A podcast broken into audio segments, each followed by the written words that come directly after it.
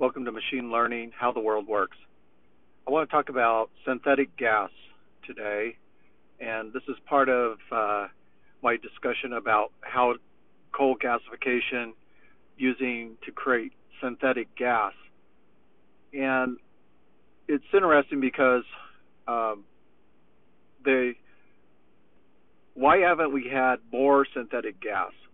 A lot of it has to do with corruption and dirty politics and oil companies and they their investment into sticking what what they know best and that is to put political pressure on uh, politicians to pass laws that are favorable to keeping profit margins high. That's the bottom line. And so, what about synthetic gas for the future of energy? Well, if you look at countries that are having difficulties gaining resources for fuel for transportation, like countries like China, they are looking at ways to create synthetic gas. And one of the reasons is to meet the demand at, because of the, and also because there's a shortage of oil in the world because of disruptions in either production, inflation, or war. We have the technology to build the synthetic gas. The question is, will it there be a market motivation in terms of a profit driving the innovation, offsetting greed, monopoly barriers, and corruption? Technology is just not about creating clean energy. I think that's kind of a buzzword. Technology is about providing innovation to bring a product to market that consumers will buy. One of the interesting things about synthetic gas is it can be made from biomass and natural gas. We have trillions of cubic feet of natural gas. And second of all, we have lots of biomass that could be converted into synthetic gas. Now, why don't we just move to hydrogen? Well, we've talked about the hydrogen highway and the complications with infrastructure there.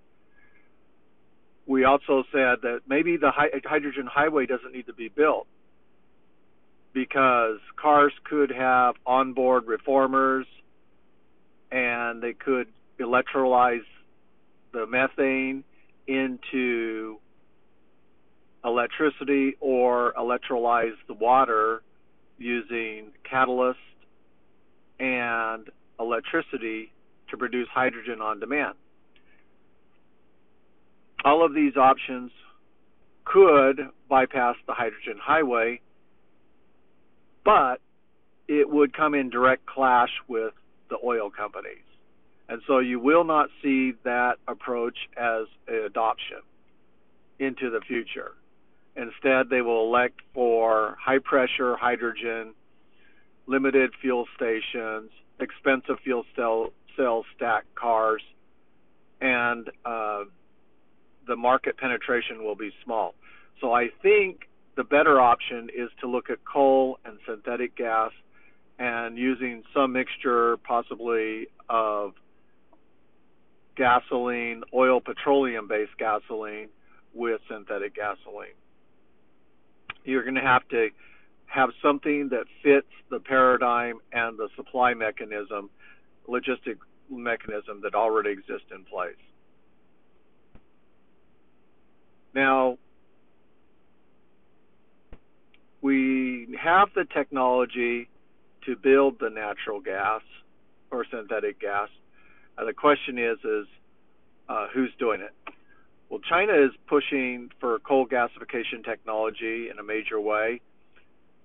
It has partnered with some American companies to gain the technology to build the gasification production line. It also has access to natural gas and coal. It's get a lot. China gets a lot of its coal from Australia, and there's a lot of advancements in the recent years towards uh, synthetic gas.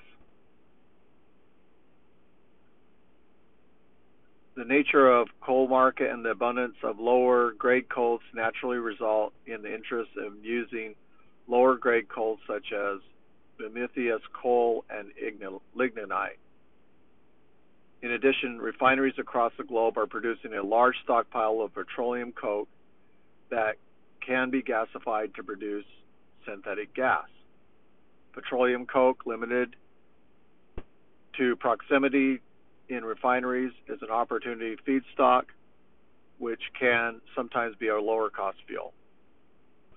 So in China, the Haihua plant uses an SES global exclusive licensing.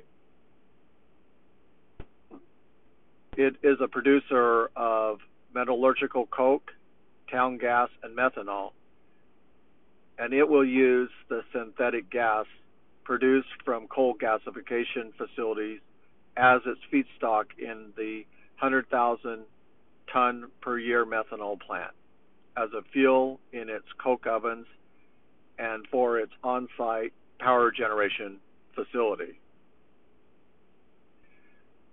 So that's one product, uh, one company in China that's using synthetic gas. Another project in China gave a contract to an American company called, or I'm not sure if it's an American company, to a company called Air Products. And they invest $650 million to produce a gasification technology. The U.S. company, yeah, it was a U.S. company, was acquired by Shell.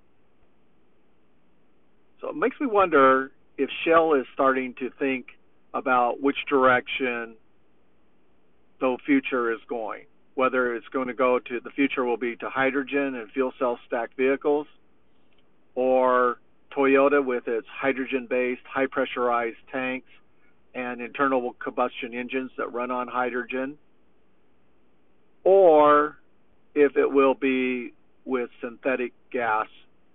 And probably its target for synthetic gas is large manufacturers and not vehicles.